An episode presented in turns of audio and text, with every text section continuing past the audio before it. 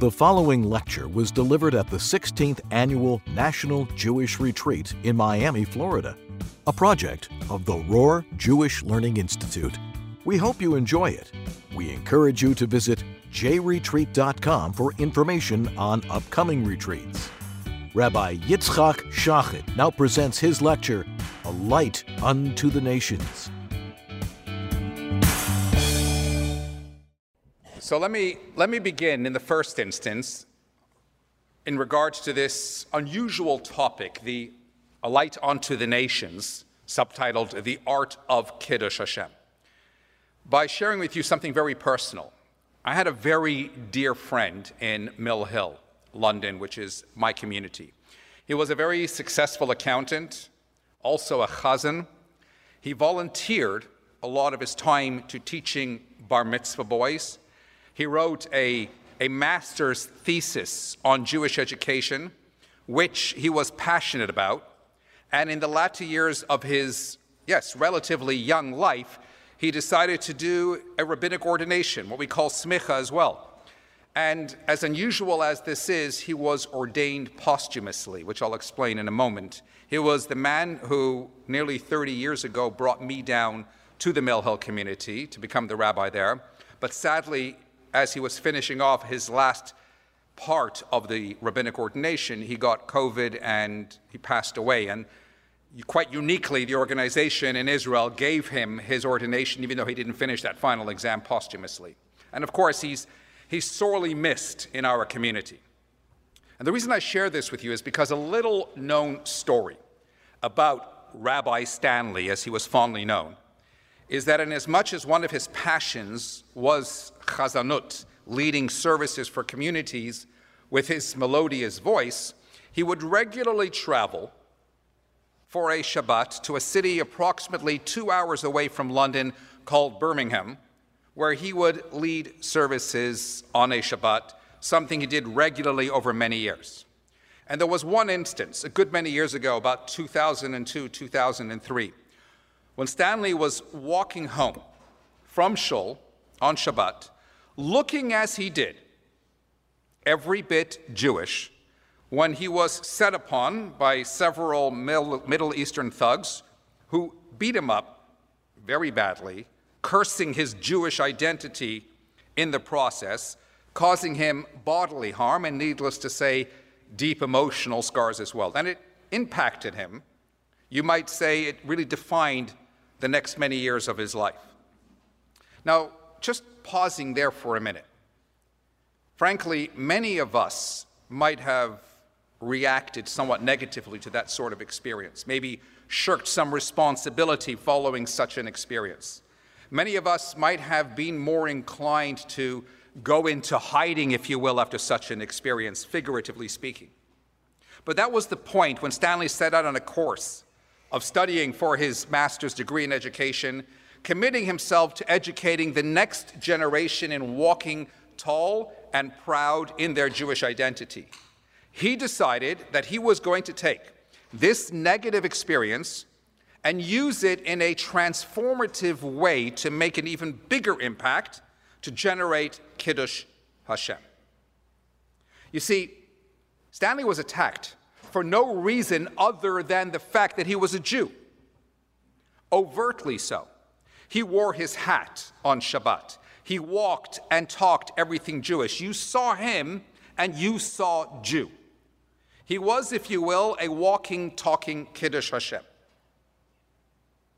And if I can dare use the analogy, in the same way, every Jew, regardless of religious affiliation or none, that was killed in the Holocaust or other times through history for no reason other than the fact that they were Jewish.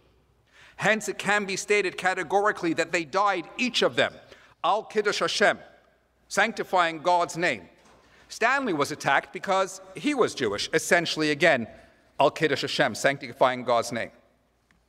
My point is this had he responded thereafter, had his reaction been one of hiding, keeping a low profile, who would blame him?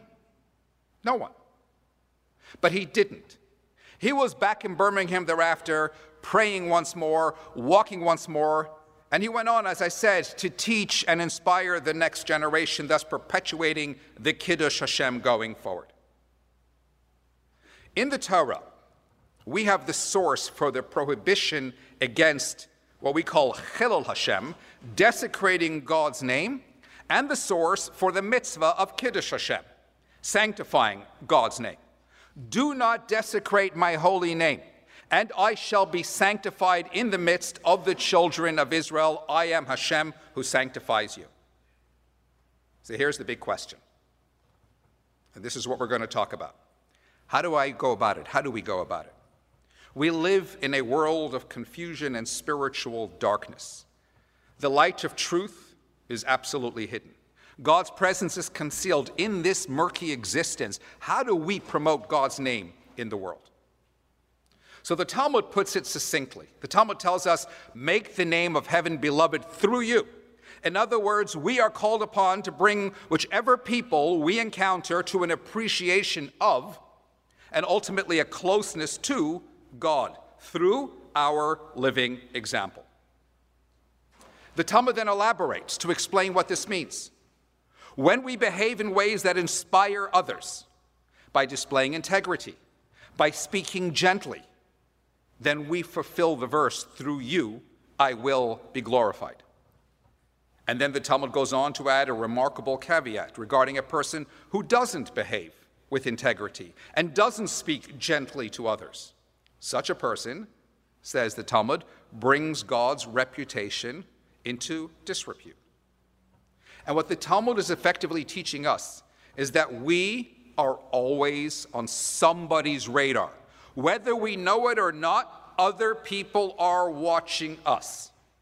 And regardless of how much you might try to conceal your identity, they know it, they see it, they sense it. Like it or not, you are an ambassador of God to this world.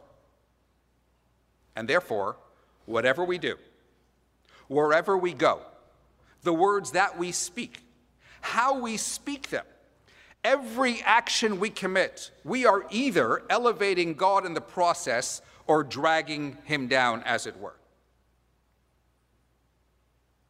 And of course, this compelling idea that we are charged with carrying the name of God in the world through the way that we choose to live our lives places an incredible responsibility on us. It can be quite overwhelming, and it makes us pause and it makes us reflect on how we are essentially partners with our Creator in a very real sense. What do you mean? We always talk about partners with God. What is a partnership? Any partnership is defined by two parties working together to serve a common interest, a common set of, of objectives. In our context, God wants to spread truth and light in the world. And He calls on each of us, you and me, to be His partners in this endeavor. And that's how we do it. We carry out this sacred task by being living examples of the goodness and the decency and the uprightness and the inspiration, thereby ensuring people have a favorable impression of God. Because then they look at me, they think God, and if I behave the way I should, then I uplift God in the process. So they have a favorable impression of God and those that follow him. The first example of that, of course, is Abraham, our patriarch, the founding father of Judaism, if you will. He's our standard bearer in this regard. What did he do? He was the first to spread the light of godliness in a world of otherwise pagan idolatry. And he influenced countless people in the process. But how did he do so? He did it through kindness. He did it through his resolute uprightness. He did it by demonstrating so many examples in his life. He went out to battle to save his nephew Lot and others who had been captured in that war, and then at the same time refused to take any of the spoils of the war. As we well know, he kept his tent open on all sides, welcoming wayfarers, no matter who they were and where they came from. He was a pillar of light and compassion. He was unerringly straight and ethical in all of his business dealings. And as his eternal offspring, we are called on to live the same way. So I'd like to, at this point, consider the following. What does it really mean when we say that we either elevate God or demote him through our choice actions? Well, you know, there's a fascinating discussion amongst Talmudic sages about what is the most important passage in the Torah. And to be honest with you, I can ask you all the same question. Each of us would have our own personal and maybe subjective answer, and you're entitled to your own opinion, as the rabbis in the Talmud were. If I asked you, what do you consider to be the most significant passage in the Torah? You will have your own idea of what you consider to be the most important passage and your own personal reasons for why you might consider that passage to be the most important. And that's the way it was in the Talmud as well. There were different rabbis who had different opinions. Let's consider what those opinions were. The great Hillel and the famous Rabbi Akiva say it is the verse, V'ahavta l'reacha kamocha, love your neighbor as yourself. That makes sense. All about spreading the love, sharing the love, that's important. They considered that to be the single most important verse in the Torah.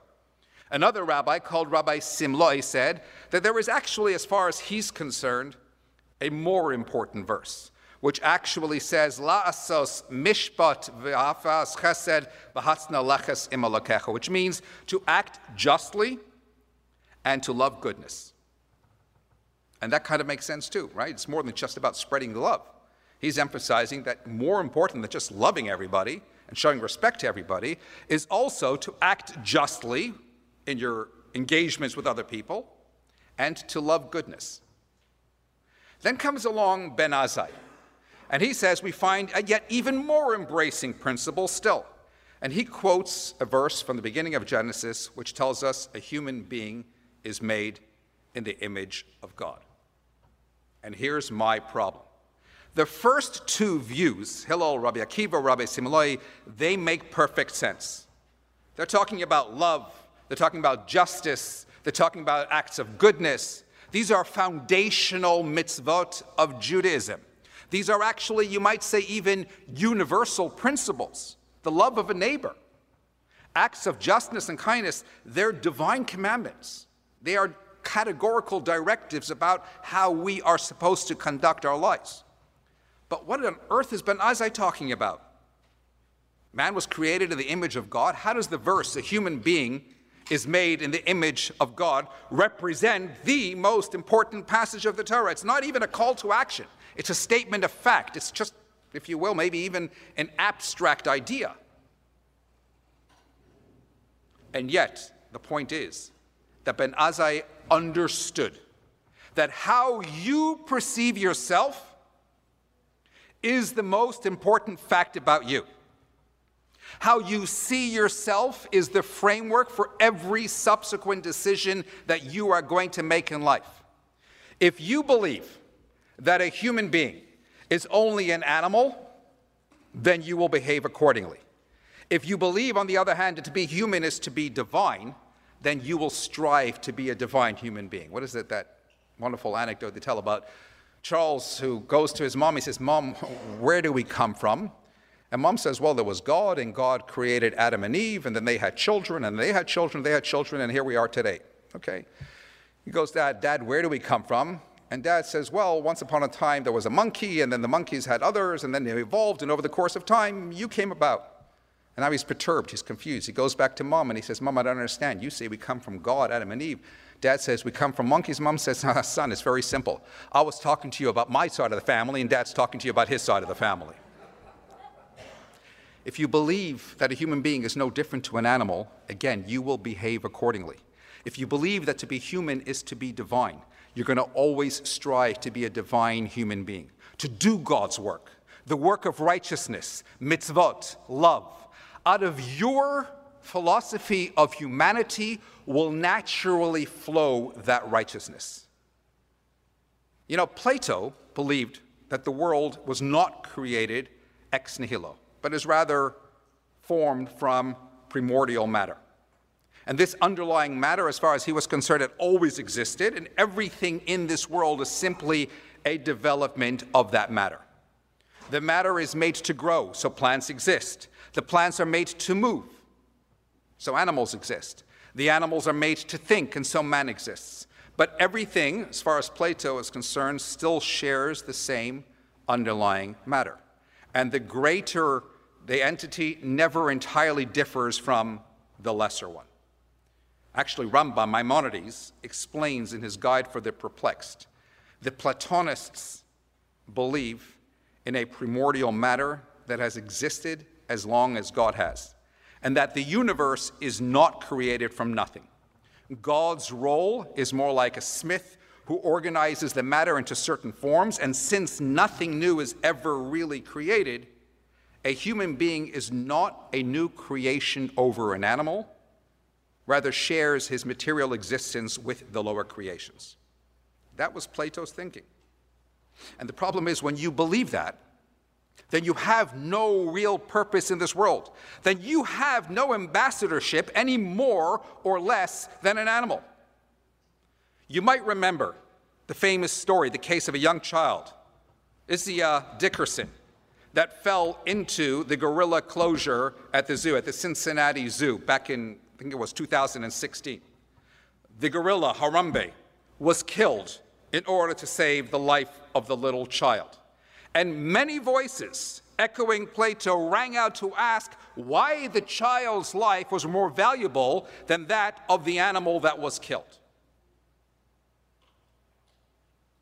The Torah's view, of course, is fundamentally different.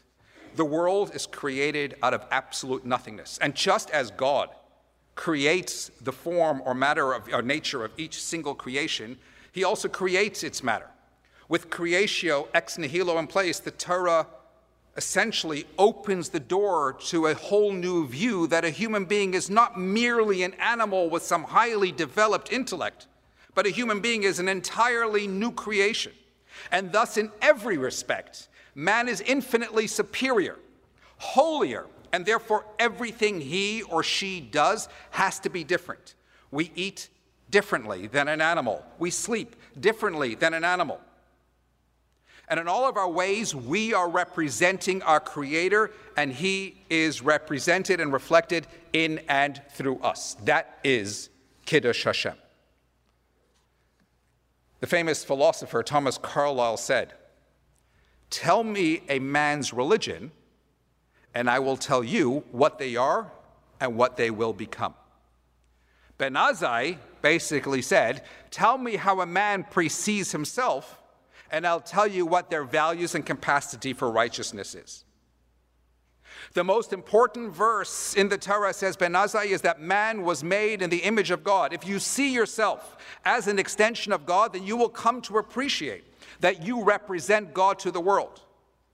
And thus, your actions will determine whether God is elevated or otherwise, because from your awareness flows your conduct. What you see in the mirror will be what you pursue in the world. It will be the playbook for your ethics, and it will determine whether you pursue being a source of light and inspiration onto the world or not, as the case may be. One of my favorite stories, which I've shared here in the past, and actually for the first time when lecturing in Budapest earlier this year, I verified firsthand. It's the scene in a tiny town in Alaska, and the young Chabad rabbi walks into the mayor's office and actually announces his presence. I'm here to bring the spice and spirit of Judaism to the Jews here in this town and throughout the rest of Alaska. And the mayor says, That's great, that's wonderful.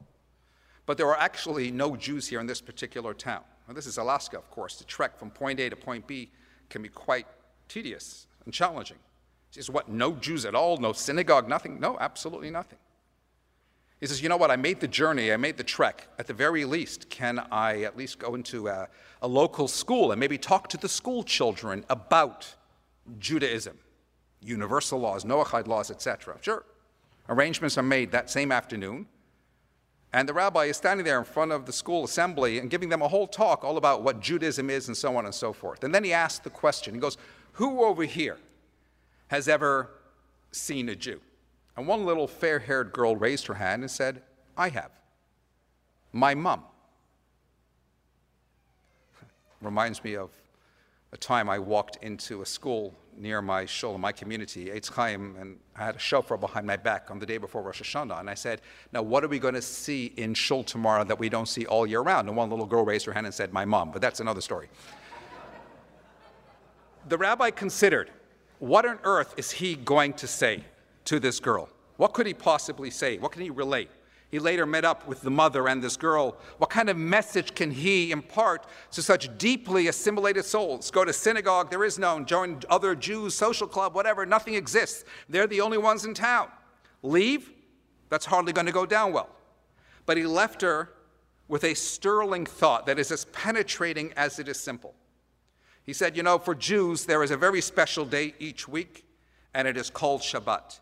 Jewish mothers and daughters throughout the world have a special custom where they light candles before sunset, before the onset of this Shabbat. And these candles symbolize illumination and warmth and peace. And then he added something which I find incredibly moving, because New Zealand and Alaska are essentially the two furthest stretches of the universe, separated by about 22 hours. And he said to the girl the following He says, You know, that candle lighting will start in the first instance before sunset in New Zealand.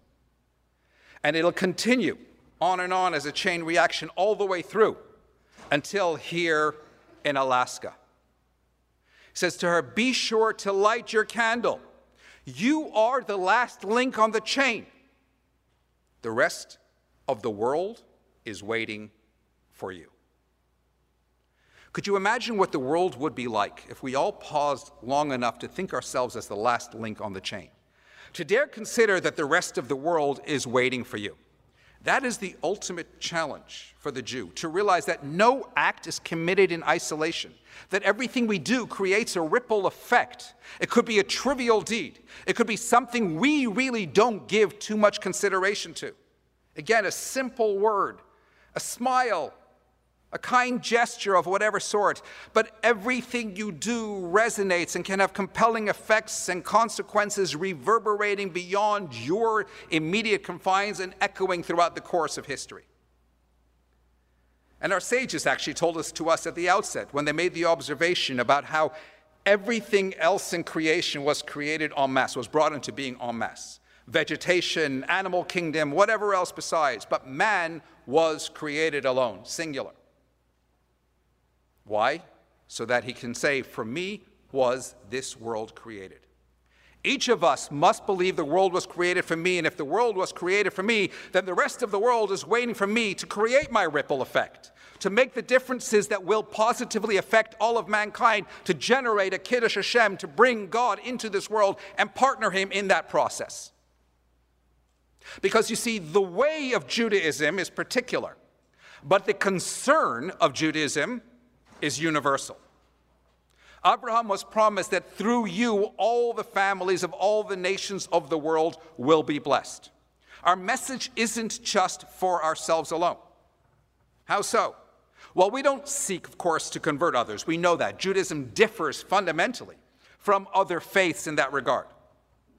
We believe that the righteous of all the nations have value in who and what they are, regardless. And that they all have, therefore, by living a virtuous lifestyle, a share in the world to come. As long as they live in accordance with righteousness and their own predetermined role. But we do seek to be living examples, reflections of God's light, an inspiration to others to find their own way onto God. What is an ambassador? An ambassador has his or her own particular way onto uh, practice and approach. How they choose to live their own lives. You could be a Chinese ambassador in the United States and you have your own rituals and you have your own customs that you might conduct within your own closed environment. That's personal to them.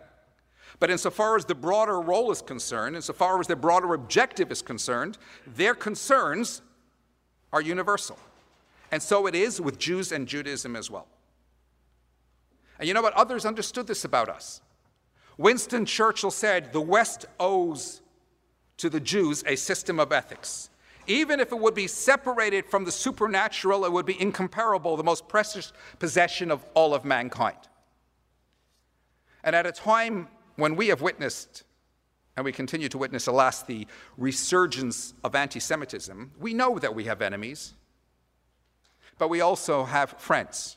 We have critics.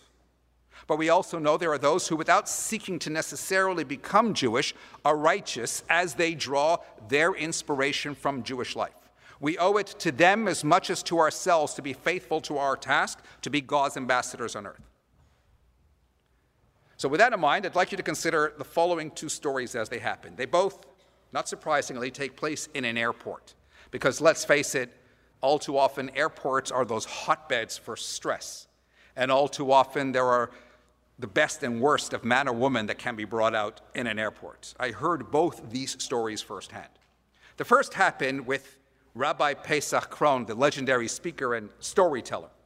And the story he likes to often retell because of the bigger story it tells. He was en route to Toronto, Canada, to give a lecture. He goes through security. He empties his pockets before stepping into the scanner. He retrieves his items and he goes to wait sitting by his Air Canada gate.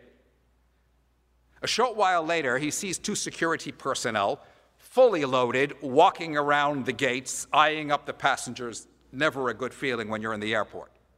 And then their eyes are on him and they start walking towards him. Needless to say, he becomes a little bit anxious. Sir, do you have your cell phone on you? He says, Yes. You sure? Starts putting his hand in his pocket, other pocket, other pocket. Suddenly realizes, actually, no, I don't. Sir, is this your cell phone? Oh my goodness, yes, it is.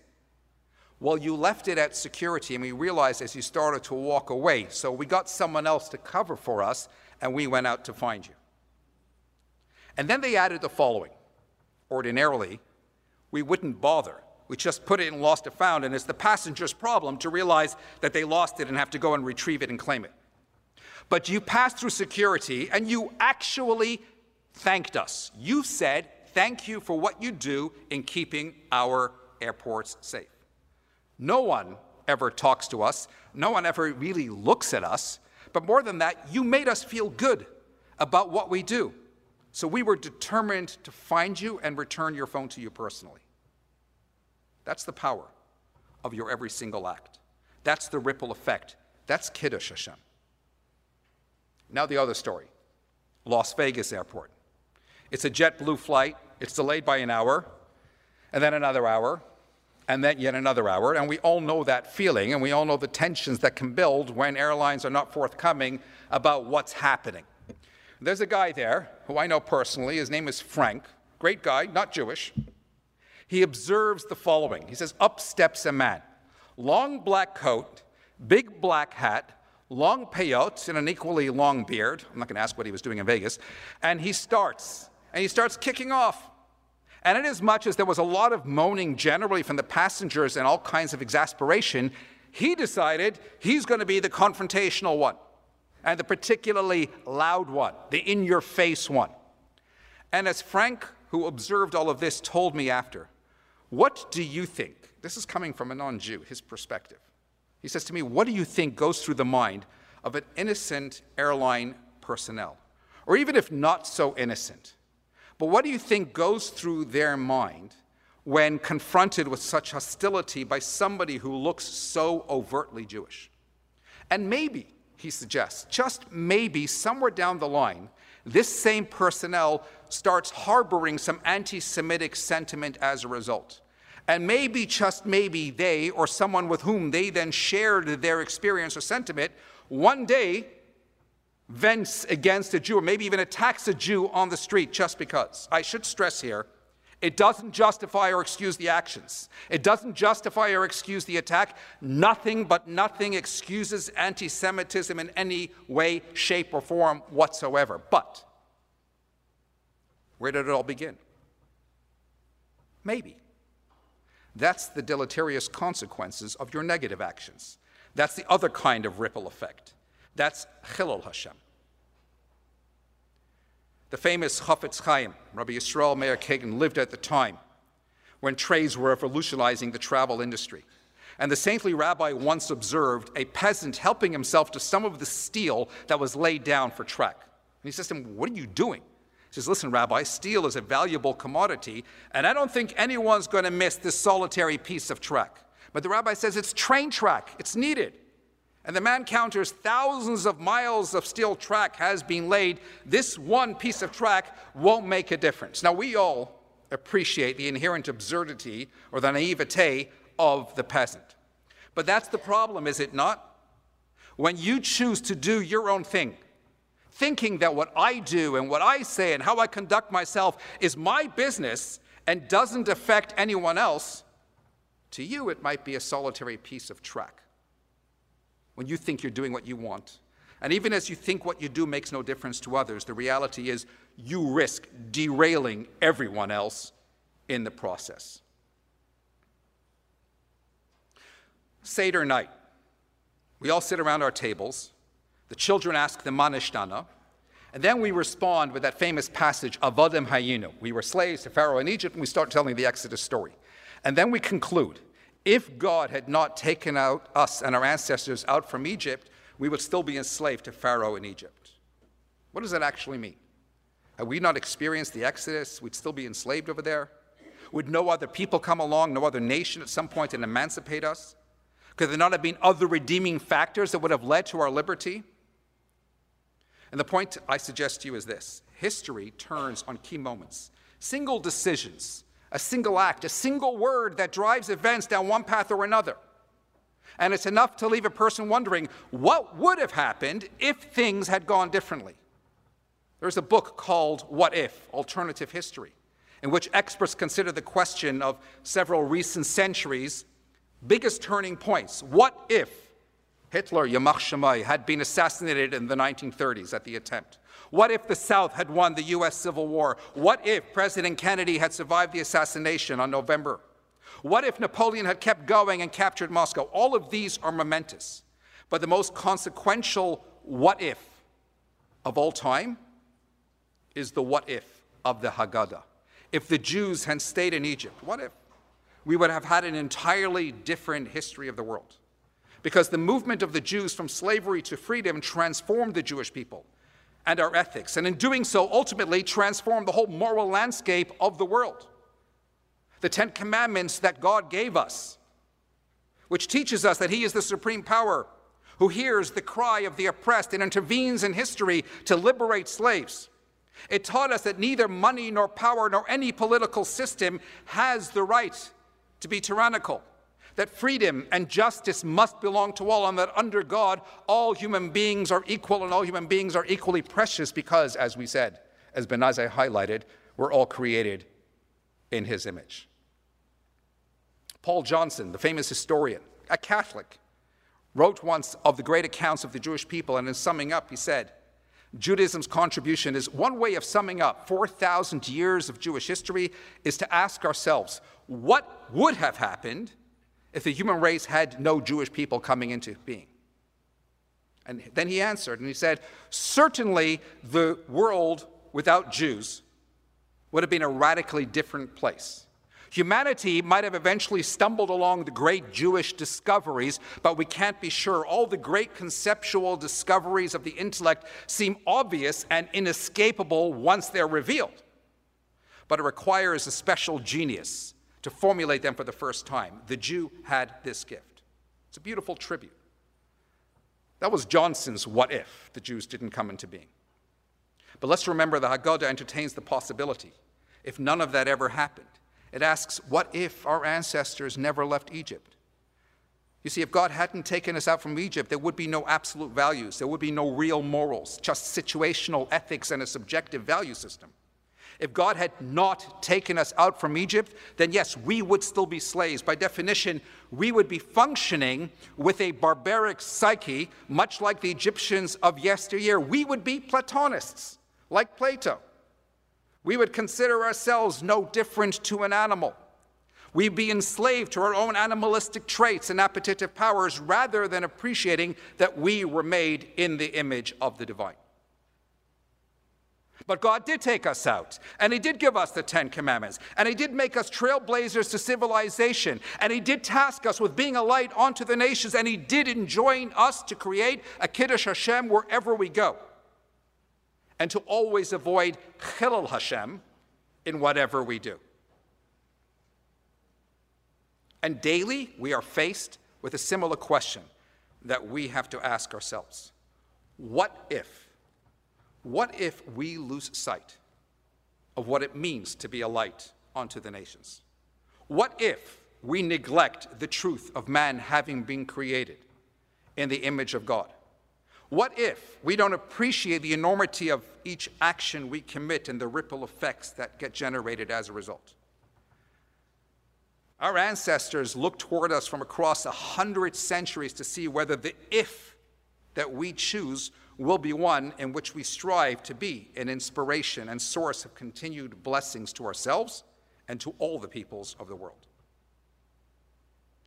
I once met somebody in broadcasting who told me how at the beginning of his career, he would always take off his yarmulke as soon as he came to the car park, to the parking lot of his office. Pulled up, take off the yarmulke, put it in the glove compartment, go upstairs. And one day he met with a very famous anchorman called Trevor McDonald, Sir Trevor McDonald, of all places in the men's room. And Trevor was a black man, turned to him and said, oh, You're the guy from upstairs. I see you every morning, and I've got to ask you a question. You get early, I get here early. Why do you remove your head covering each morning as you step out of your car? And the young man, Charles, explained, I don't want to look different. I don't want to be different. I don't want to stand out. At which point, Trevor turned to him and said, I am, and this is going back many, many, many years ago, I am the only black person in this building apart from the cleaner. How should that make me feel? When I walk into a boardroom, I immediately sense my difference. I'm the only black man there.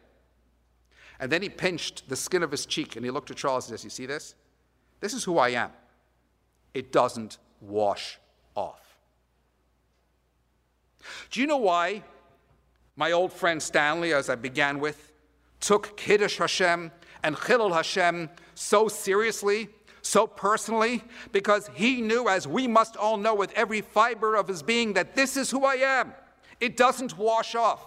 Because wherever you go, whatever you do, you may not see it, but everybody else does. Make no mistake about it. You know, many years ago, there was, once again, I mean, it's unfortunately ongoing now, there was a battle in Israel with Gaza. And at one point, there were some soldiers who actually killed a terrorist and then posed for a picture standing on his dead body. And that picture, and I still remember this, made its way into newspapers all across the world, showing, you know, look at the Israelis, look how they behave, etc. And to that, there was incredible and immediate public outcry from the Jewish community. Ah, typical media anti Semitism. They, that is the terrorists and others besides, they do far worse. And they celebrate whenever there's a terrorist attack. And they dance in the streets and they hand out candy. Here we have one infraction, and the media make a whole spiel out of it. Well, to be sure, I have no doubt that the media, of course, do it for their own nefarious motives. But you know why they're triggered by such imagery?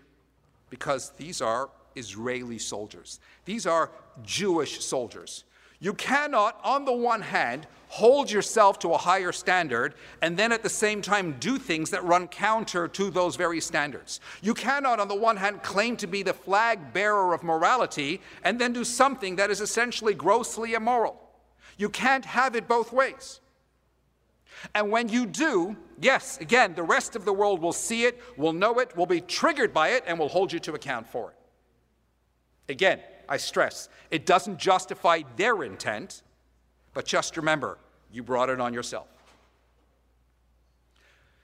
When my father, Olav Shalom, took a trip to Israel back in the early 50s, he diarized his whole trip and he later submitted the diary to the Rebbe. And in it, he included some fascinating facts, including how he managed to make his way to the Kotel, which was then under Jordanian rule and access was denied to Jews. With a beret on his head, a pipe in his mouth, and a passport that said Emmanuel Schochet, but can also be read as Emmanuel Chochet, he passed himself off as French and stood at the wall praying long before so many other Jews over the course of the many decades afterwards had a chance to ever do so. But he also, in his diary to the Rebbe, mentioned how he took excess weight in his suitcase and managed to get away with it without charge.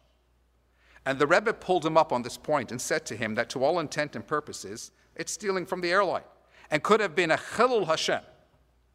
Write to the airline said the Rebbe, tell them what you did, how much excess weight you were, and offer to pay it back. Can you imagine that? El Al were so blown away with the story that they wrote back to my father saying, We're not going to charge you for the excess that you owe, but you have to let us publish the story in their magazine or whatever they had then. Which they did. And that's what you call turning a potential Chilul Hashem into a Kiddush Hashem. In every respect, the mitzvah of Kiddush Hashem is deeply transformational. It transforms us into people who look to promote truth and values and goodness in the world who embrace responsibility for spreading the love of light, the love of God and light throughout the world. And by cultivating a consciousness for how we are perceived by others, we then learn to moderate our own behavior and ensure that our conduct, therefore, always meets those highest ethical standards. And so, as a final thought about Kiddush Hashem, one very famous story that we know, or more precisely, the lack thereof, was the story of Moshe hitting the rock to produce water to quench the thirst of the people, rather than speaking to the rock as God directed. And the response of God thereafter is because you did not sufficiently believe in me to sanctify me in their midst. Because you didn't, l'hakdisheni, didn't create Kiddush Hashem, therefore you will not go into the land of Israel. And I have two questions on this. Number one, of all the scenarios through which God wanted Moshe to make a Kiddush Hashem, why is this the story with the rock chosen? And question two, why was the selected punishment denial into the land of Israel? And the answer I suggest to you is this Twice Moshe had an encounter with a rock. The first time was 40 years earlier at the very onset when Jews left Egypt. There, God tells Moshe indeed to hit the rock. Now, 40 years on, prior to entry into the land of Israel, God instructs Moshe to speak to the rock. Why? Well, the first time when God tells Moshe to hit the rock, he refers to the rock as a as sur. In this instance, prior to the entry into the land of Israel, God says, "Speak to the Sela." Both words, sur and Sela, mean rock. But sur is a rock that is hard, not just on the exterior, but every bit on the interior as well. A Sela is a rock that's only hard on the surface. Already just beneath the surface lies the water. Speaking alone may be all that's required. Earlier on in time, when the people just came out of Egypt, they're in a state of tsura. They're hard on the outside, they're hard on the inside, they're unrefined, they're hardened from their Egyptian experience. At that point, God says, strike. But now they're in a state of sela. They've grown, they've matured. Whatever hardness is only skin deep. Speak to them, God said. Moshe didn't make that transformation to a changed generation. And perhaps the loyal leader didn't want to make that change. And as such, says God, this is not your destiny. You are indeed the teacher of all Jews throughout all the ages, but you were the leader of the generation that came out from Egypt, the leader of a people in a particular circumstance. This is a different people. In a different time, entering into a different era, someone else is going to take them in. And the reason I suggest to you that this scenario is selected to make the point about Kiddush Hashem goes back to the Talmud we cited at the outset. There are two states of consciousness that we grapple with and encounter in other people. And we have to get to grips with it and deal with it accordingly. In every rock, there is water. Sometimes it's deep inside, sometimes it's more surface like. Every rock can produce water. Every rock has a soul which can produce waters of light and inspiration. But if we hit the rock, instead of speaking to the rock, if we're harsh, if we're aggressive, if we're unethical, if we're confrontational, instead of being kind and soft and gentle, then because you did not believe in me to sanctify me, you will not go into the promised land. You're denying yourself and you're denying redemption to the world. You're not serving your purpose of being God's ambassador to this universe. You're not living up to your standard of having been made in the image of God. And so I'll conclude with this one of my favorite stories. Rab Elimelech of Lizhensk was sitting at his Friday night Shabbos table it was the portion of Bo where we read the story of the Exodus, and he's leading a Hasidic gathering, a tish as it's called, song, holy words of inspiration. And in attendance was one of his disciples, Rabbi Moshe Leib of Sosov, who later went on to become a great Hasidic giant in his own right. And at one point, Rabbi Melech looked to him, and he asked him and encouraged him to share a thought. And at first he was reluctant, but Rabbi Melech pushed and encouraged, and finally he made the simple observation. He says, You know, we're reading now the story of the Exodus. And the festival of Pesach is so called, why? Because Passover, right? Asher Pasach Hashem, the language of the Torah, Pasach Hashem al Bate B'nai Yisrael, which translates, and we always translate it to mean God jumped over the houses of the Jewish people. Hence, it's called Pesach, Passover. But he said, but, but the word is Pasach al. The word Hebrew word al does not mean over. The Hebrew word al means on. And he says that if you translate the verse literally, Asher Pasach al Bate B'nai Yisrael, God jumped on the homes of the Jewish people. What does that mean? And he went on to explain God gave the Jewish nation an instruction to take a sheep to be brought as a sacrifice. That sheep was the deity of the Egyptians, the taskmasters, for more than two centuries. Thus, taking the sheep involved great risk and was a sacrifice in itself. When God came with the angels down into Egypt and saw the extreme and exalted sacrifice being demonstrated by the Jewish nation, living in that exalted high state, as ambassadors of God then and there in the depths of depravity in Egypt. Then they proceeded to be Pasach al Bate Ben Israel. God and the angels jumped and danced on the Jewish homes, singing, A Dovain Yid, a Dovain Yid, here lives a Jew, here lives a Jew. And then he proceeded to jump up on the table, dancing and pointing to Rabbi Melech, and he's saying, A Dovain Yid, a Dovain Yid, here lives a Jew, here lives a Jew. Friends, remember, wherever you go, whatever you do, People are watching, looking, pointing, saying, There lives a Jew, there goes a Jew, there is an ambassador of God, there is a righteous human being, there indeed goes God Himself. And I shall be sanctified in the midst of the children of Israel. I am Hashem who sanctifies you. Get a little closer to me, says God. Be my partner. Finish the work that I have begun.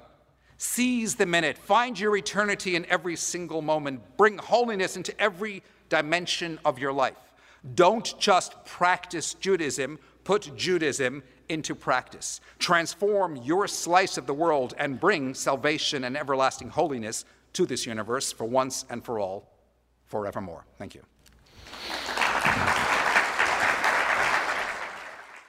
Please visit myjli.com to learn more about JLI's multiple educational offerings and torahcafe.com to view highlights and lectures from past retreats.